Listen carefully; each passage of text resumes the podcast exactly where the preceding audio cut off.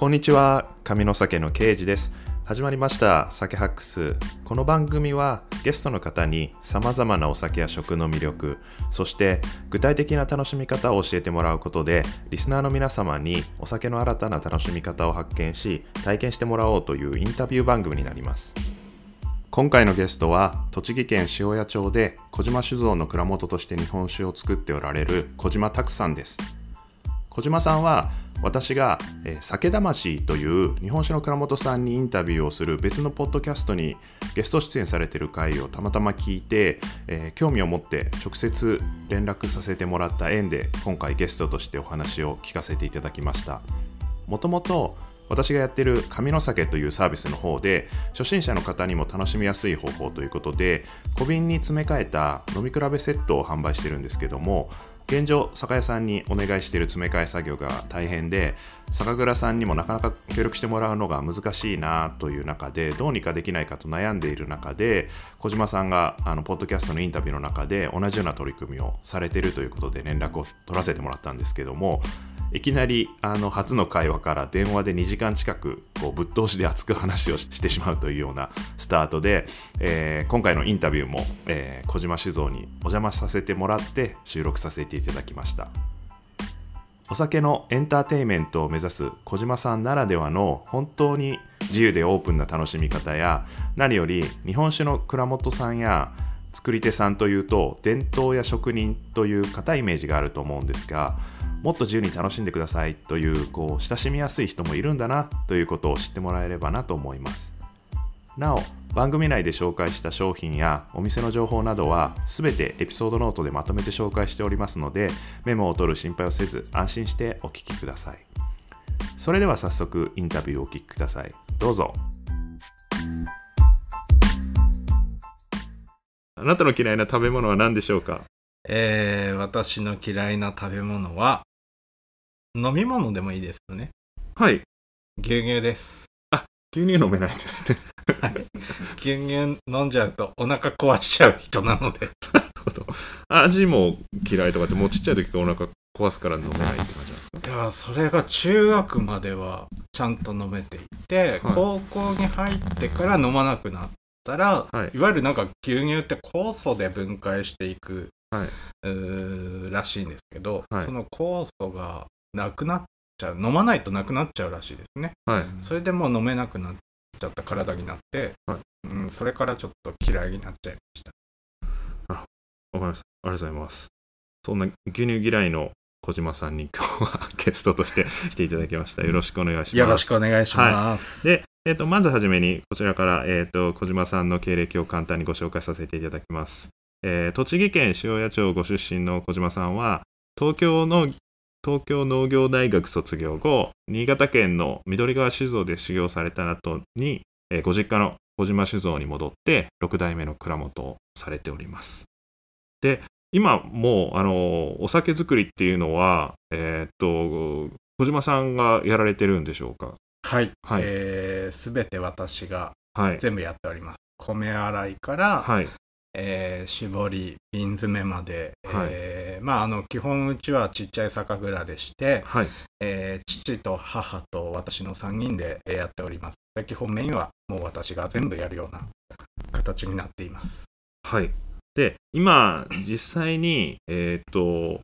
どういったことを目指して、なんかあの、まあ、お酒を当然作っているってところでもあるんですけども、今はなんか具体的にこういったことを目指してどういったことをやってるのかっていうのを、もう一回あの自己紹介というか、あのご自分の目指されてるところも含めてご説明いただければなと思うんですけども。はい、えー、先ほどもちょっと言った通りに、えー、栃木県内で、えー、最小クラスの酒蔵で、えー、父と母と私のさんにんでやっておりまして、えー、基本的にあの私が最終的に行きたいなっていうところは、まあ、あお酒のエンターテインメントといいますか、あの、うん、楽しくお酒を飲んでくれる人たちがいっぱいいてくれて、自分も含めてなんかみんなで楽しく、うん、たまあ楽しめて、えー、楽しくできる、うん、なんかそういう、うまあ抽象的で申し訳ないんですが、うん、あのなんかそういう雰囲気を作り上げたいなっていうのが最終的に自分がやりたいことっていうことで、うんはい、よくちょっと言わせてもらってるけど、お酒のエンターテインメントを私はやりたいっていうことをよく皆さんにお伝えしています。はい、なるほど。なのでもうお酒作りだけじゃなくて、それを超えたエンターテインメント化に向けてもう少し超えたことも し, していこうと。そうですね、はい、あの基本的にもちろんお酒を作れる、うん、なきゃいけないとは思ってますが、うんえー、飲んでくれる皆さんとともに、えー、そういう環境をどう作っていくか、例えばそれが、えー、飲み方なのか、うんえー、飲んでくれているその空間作りなのかっていうものを全部ひっくるめて、うんえー、相対的になんか飲み場所をプロデュースしたいなみたいな、そんな感じですかね。はい、素晴らしいですね。はい、じゃあまさに今日はもうとっておき の, そのゲストという感じしますけども、そんな小島さんにほ日本酒の魅力やもうそういった具体的な楽しみ方ですねを本当に日本酒の作り手ならではの小島さんの小島さんならではの、えー、楽しみ方についていろいろ教えてもらえればと思います。えー、それではですね、まず最初に、えーと、日本酒にハマったきっかけっていうのはどういったものになるんでしょうか。えー、日本酒にハマったきっかけって言えば、はいまあ、あの家が酒蔵だからっていう、はい、ところが全てだとは思うんですけど、はい、あのー、じゃあ具体的にちょっとその質問の趣旨とは変わってきちゃうかなとは思うんですが、うんはい、あのなぜうちの蔵をあの父からの今までつないできた蔵を継ごうかなと思った話をちょっとさせてもらっていいですか。うんはいはい、えー、っと実際に子供の頃から、はい、お前継げよって言われて育ってきたっていうところが、ねうん、まあ基本ではあるのは事実なんですが、うんうんえー、多分一番えー、変わったところというか、その本気でやろうかなと思ったのが、えー、と東京農業大学を卒業して、うんえー、にねんかん緑川酒造さんの方ににねんかん、えー、修行に行った時に、うんえーとえー、緑川酒造の社長さんから入社し、入社日の日に言われたことがあって、えーお前ここうちであの勉強してっていいから、えー、栃木に帰ってきた時に何をやりてえのか、栃木に帰った時に何をやりてえのかっていうことを考えてから帰れと。それが考えられないんだったら帰んなって言われたのが、うん、そもそもの最初のきっかけで、そこからいろんなことをそのにねんかんのうちに学んで、えー、あ、俺こういうことやりたいなってっていうのがちょっと見えたっていうところがあって、えー、にねんかんの修行を経てうちに帰ってきて、その活動に取り組もうと思ったんですけれども、うん、その取り組みが結果多分そのエンターテインメントの基礎になってはいるんですけど、自分が目指したいそのお酒のエンターテインメント化っていうところの基礎にはなってるんですけど、みんなが楽しくなるように、えー、作り手、売り手、えー、ユーザーさんをひっくるめてみんなでなんか盛り上げていこうぜっていうのをちょっと新潟で感じ取ってきたので、うん、それをちょっと栃木に戻ってきてやりたいなっていうところがそもそものその日本酒にっていうかうちの会社にはまはまった理由と言いますかなるほど、あのそんな感じになってますね。はい、それまさにこう作り手としての、まあ、きっかけだったりっていうところだと思うんですけども、なんか飲み手としてそれで言うと普段から日本酒ってやはり飲まれるんですか、それとも他のお酒の方が好きとかっていう感じ。あとビール糖です。あ、ビール糖なんですね。はい、あのもちろん日本酒も飲みますし、はいはいえー、ワインも飲みます。はいえー、じゃあまず一番最初に何飲むかって言ったら、うん、まあビールから、まあうん、あ入りまして、うん、その後日本酒に行くか、うん、ワインに行くかっていう感じですかね。うんうん、なるほど。本当にあのでもあの私 にじゅうににまでビールが一切飲めずに、はい、えー、それまでずっと最初から日本酒を飲んでました。えー、そのなんか飲み手というか飲んで美味しいお酒だなって思ったのもずっとやっぱ日本酒があったんで、そういう意味でのなんかハマったというか、やっぱり日本酒が美味しくて日本酒一番飲むみたいなのになったきっかけみたいなのとかってなんかあったりするんですか？なんか美味しい、なんかここの日本酒になんか飲んで変わって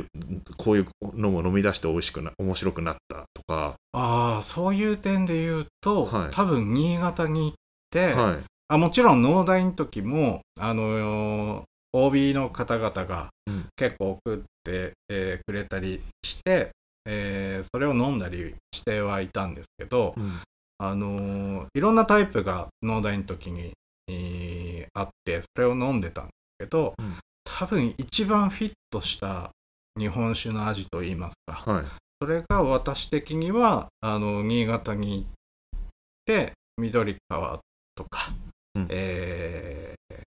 久保田とか、うん、えー、八海山とかっていう、うん、いわゆるあの新潟の、えー、淡麗辛口系を飲んで、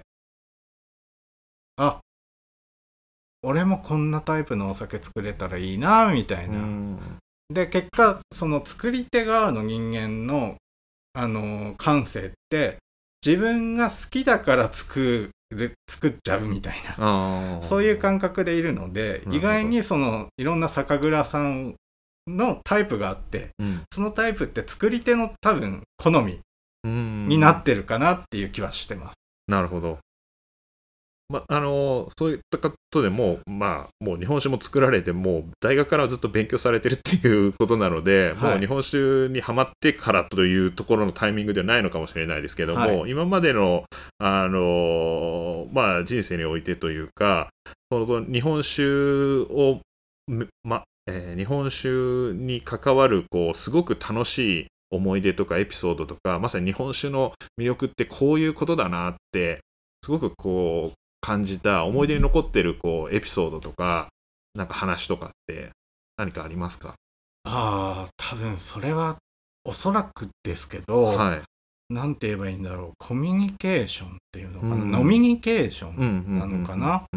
まああの当然うちのお酒だったり他のお蔵さんのお酒だったりするしますけど、うん、あの人と会話をして楽しくなってしまうっていうのが、うん、なんかあのこれまあ日本酒に関わることではないかもしれませんけれども、うん、あのコミュニケーションツールの一つだなっていうのはすごく感じて、うん、私自身もその日本酒をはじめ、うん、えー、ビール、ワイン、えー、それなりに飲みます。はい、えーでも多分一番好きなのは飲んでるその空間というか、うん、えー、仲間と飲んだり家族と飲んだり、うん、えー、なんかその空間がなんかみんながうーんニコニコしていて、はい、なんかその楽しい空間がどう、どうやら私的には好きみたいですね。う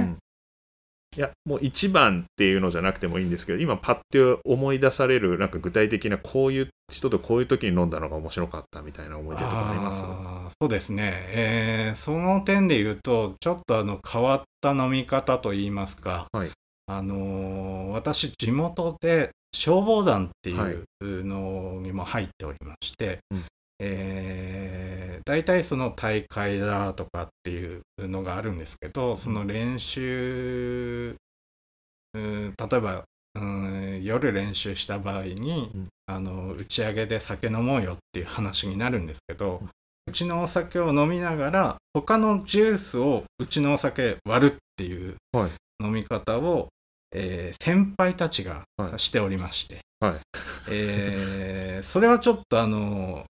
私的にはもう全然あの OK なんですけど、うん、ちょっといろんなジュースで割ってたのでその種類がちょっとびっくりしたなっていうところがあって、ちょっと興味が出てきて、はい、でその先輩に先輩たちにちょっと俺も飲ましてって言って、はい、えー、飲んだんですけど、はい、えっと、その時にあったジュースが、えー、コーラ、ファン、ファンタ、ファンタもどっちだったっけな。オレンジとグレープ。オレンジとグレープがあったかな。あと、ジンジャーエール。うん、えー、あと、やばいアクエリアス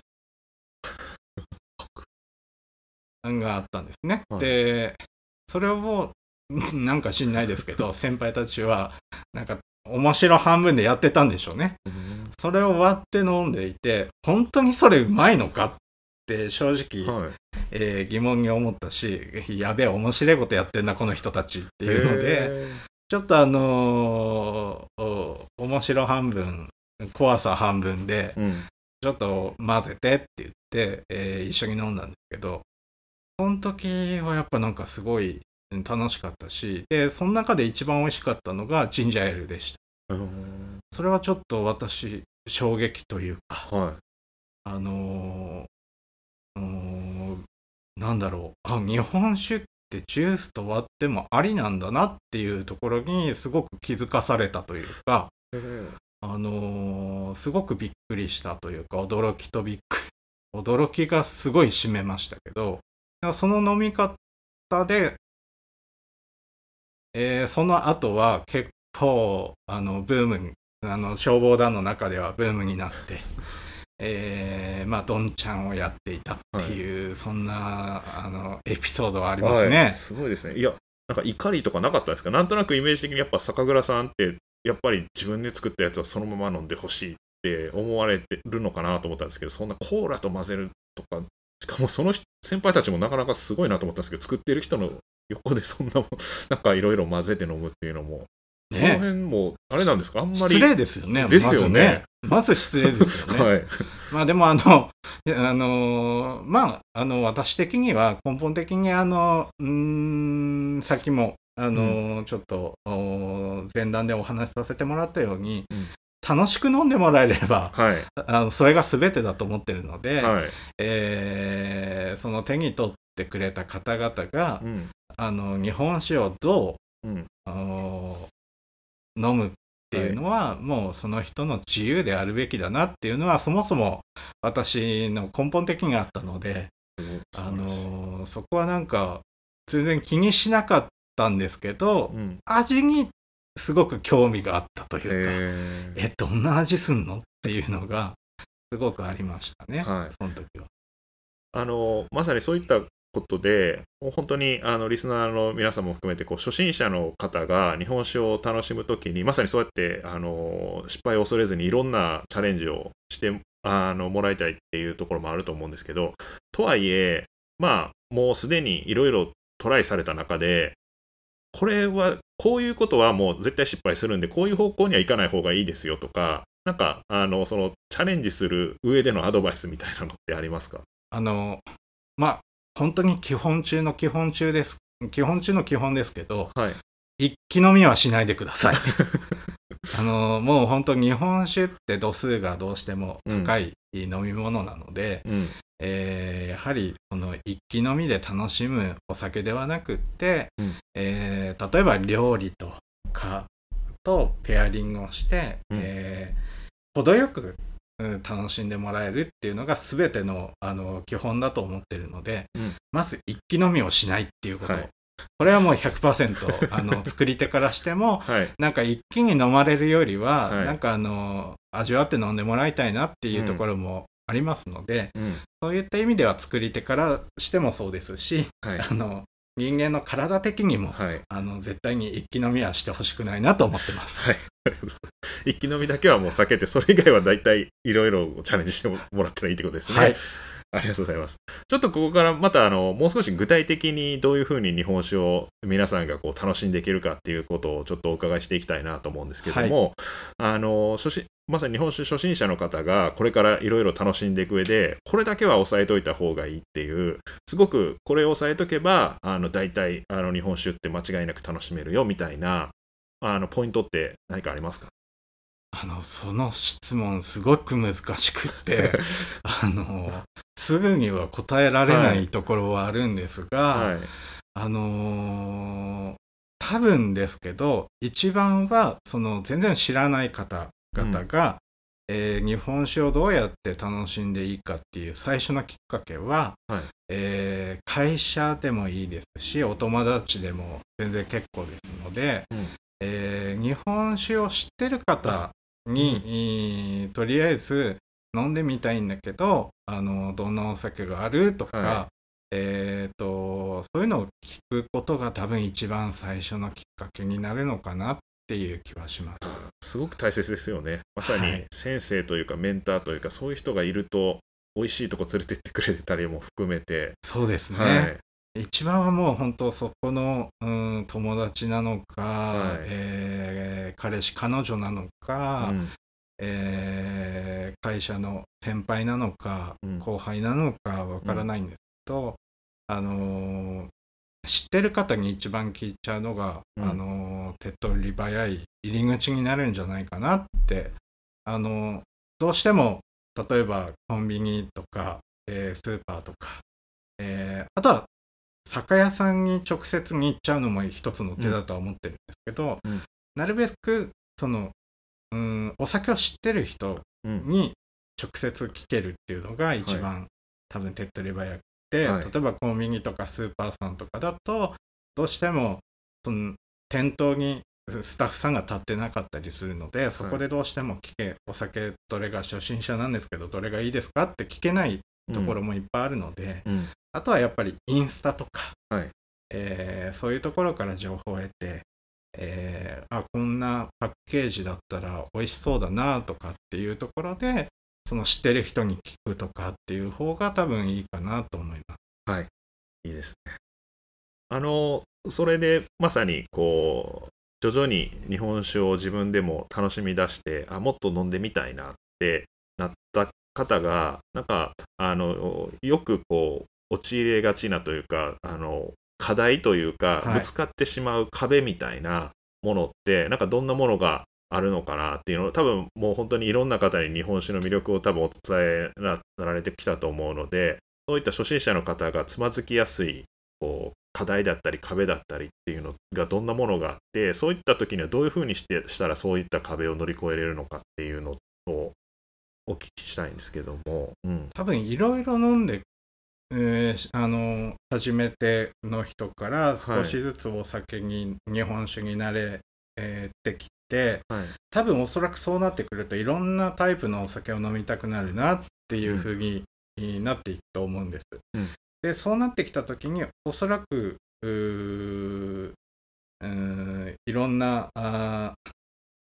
ーまあ課題っていうか、うん、その陥りやすいっていうところはまああのこういうタイプが私が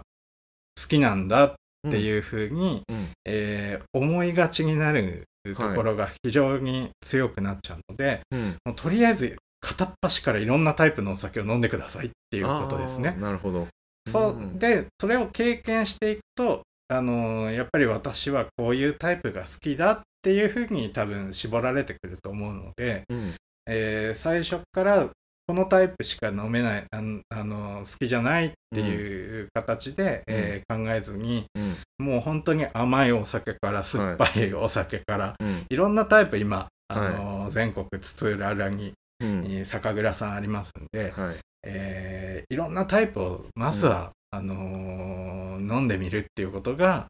その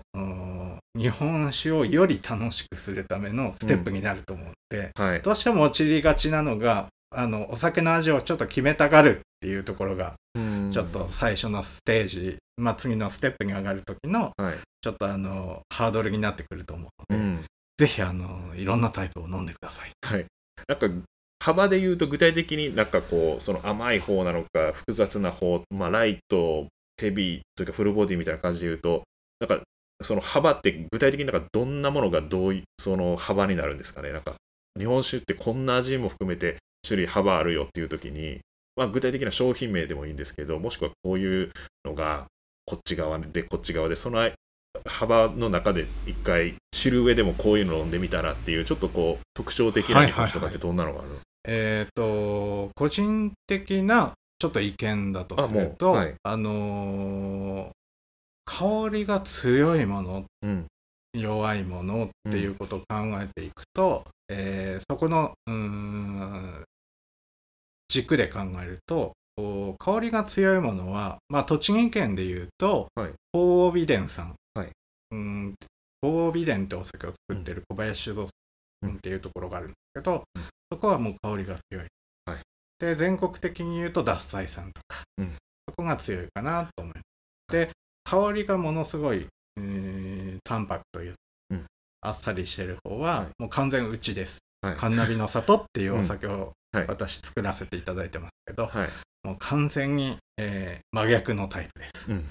で味の濃さでいうとまあちょっとあのー、銘柄ちょ、ちょっとわからないんですが、はい、味の濃さでいうと多分あのー、うーんと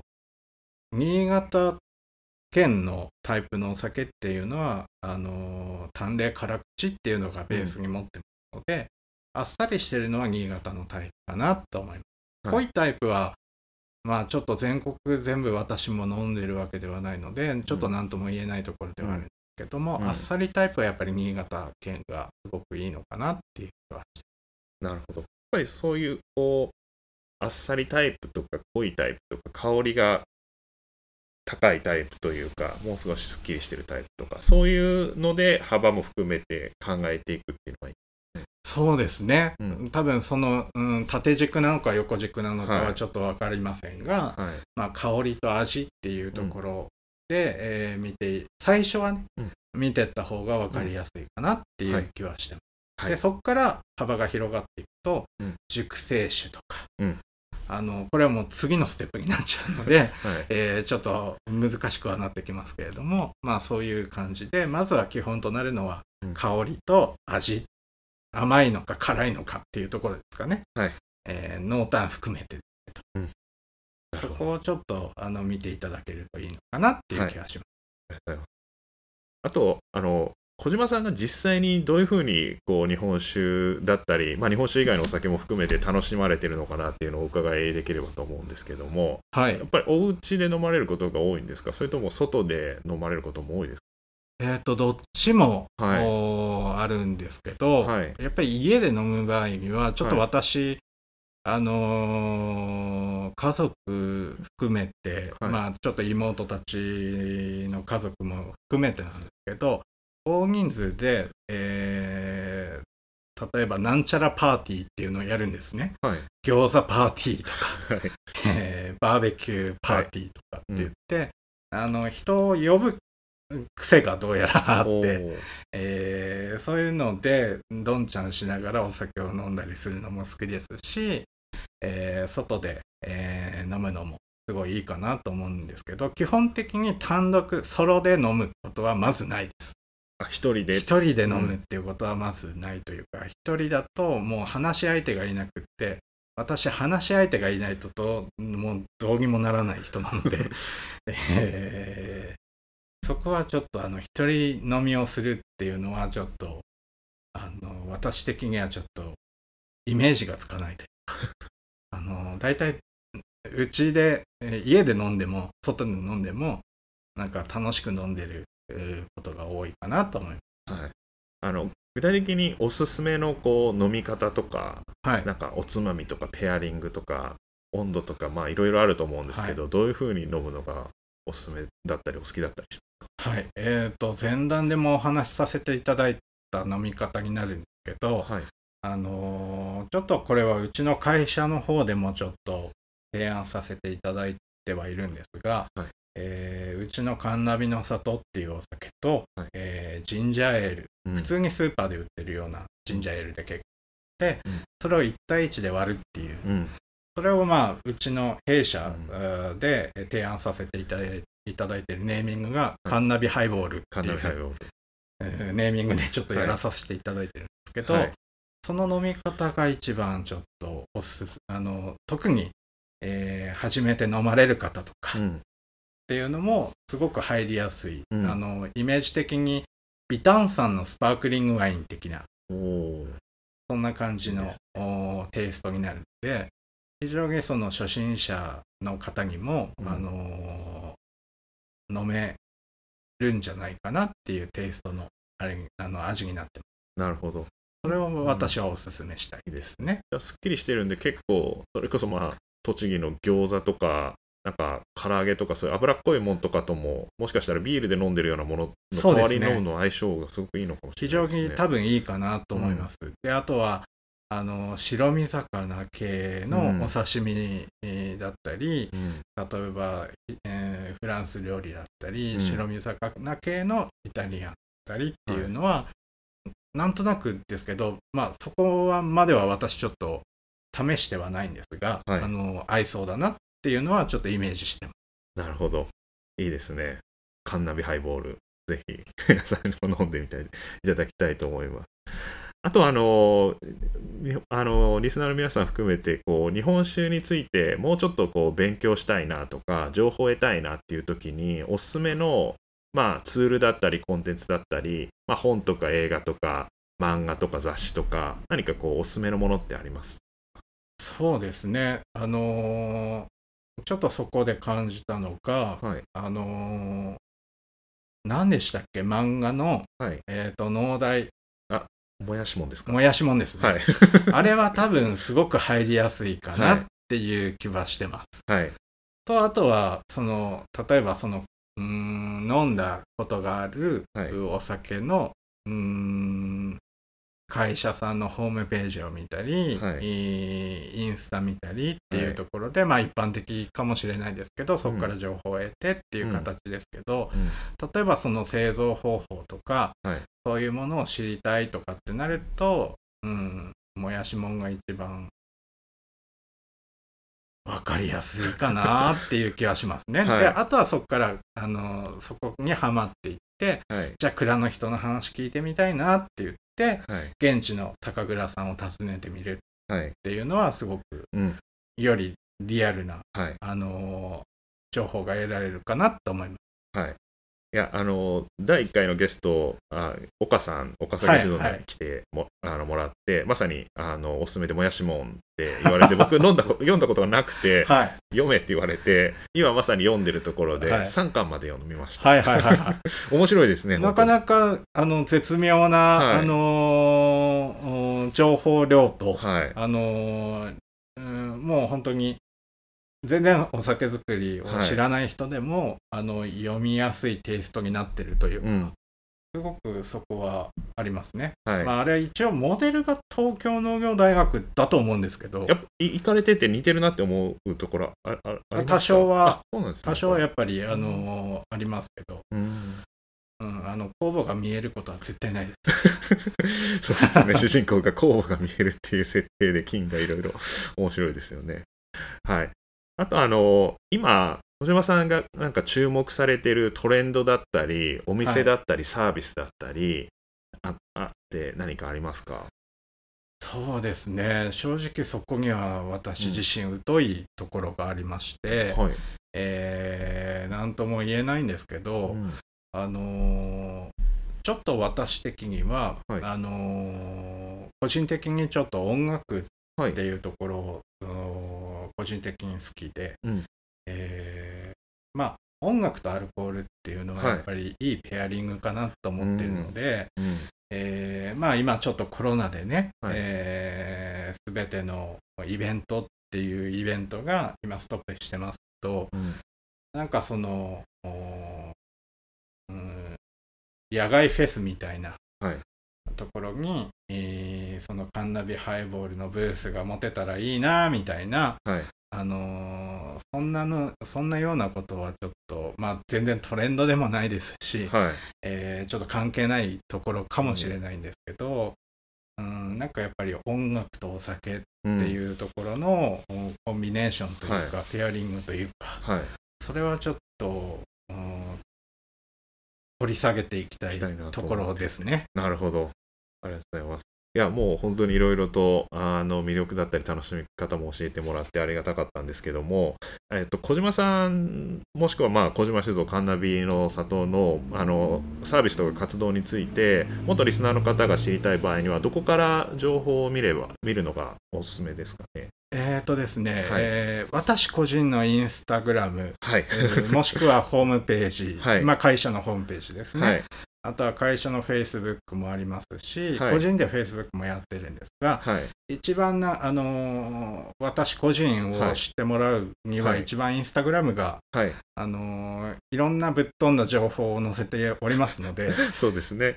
キックボクシング、キックボクサーのキックを受けたりとか、はい、カラオケのカラオケで採点結果を載せたりとか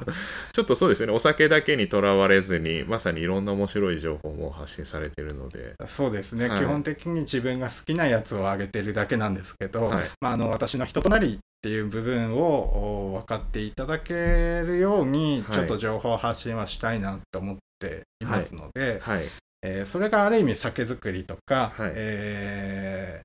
ー、今後私がどう生きていきたいかっていうビジョンにも当てはまっていくところはあるので、はい、ぜひあのインスタの方をフォローしていただけるとすごくあり、うん、ありがたいかなと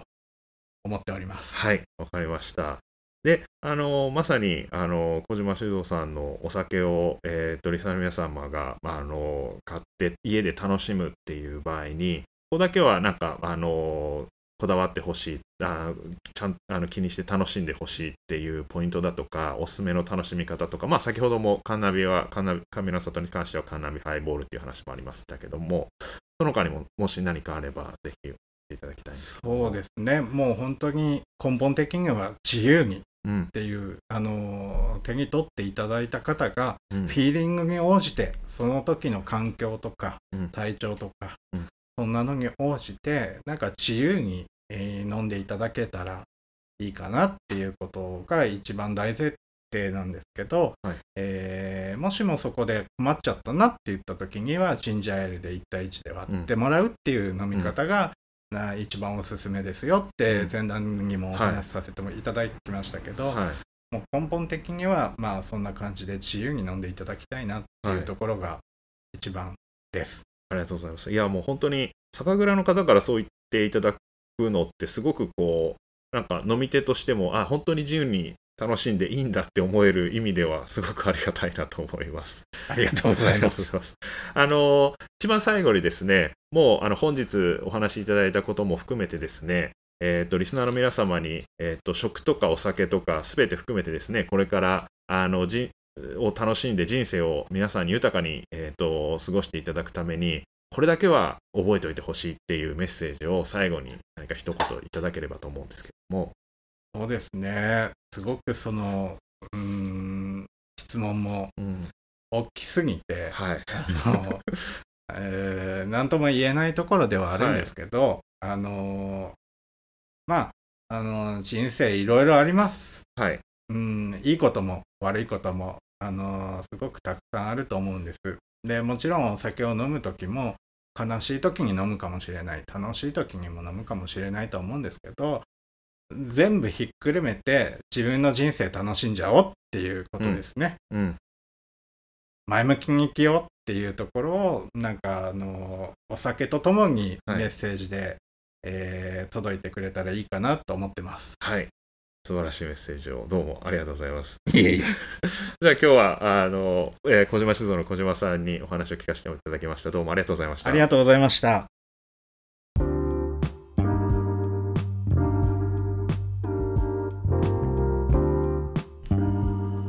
いかがだったでしょうか。カンナビハイボール、えー、僕も飲ませてもらったんですけども、非常にすっきりしてこれからの暑い夏の季節にぴったりなんで、ぜひ皆さんにもお試しいただければなと思います。またカンナビハイボールに限らず日本酒も自由にこう氷を入れて炭酸水で割ったりとかすると飲みやすくなるので、日本酒初心者の方の入り口としてはとてもいいかなと思うので、ぜひ自分なりの楽しみ方を探してみてください。小島さんも本当に面白い方で、インタビューの後に一緒に食事にも行かせてもらったんですけども、もともとこう小さい頃からピアノを習われていて、そしてそのままこうバンド活動もされていたということで、歌が非常にうまくてカラオケも一緒に行かせていただいたんですけども、そういうこう音楽の一面もインスタグラムにえいろいろと上げられたりもしているので、ぜひチェックしてみてください。なお、番組内でご紹介したお店や商品の名前などはすべてエピソードノートにまとめて紹介しておりますので、そちらもぜひご確認ください。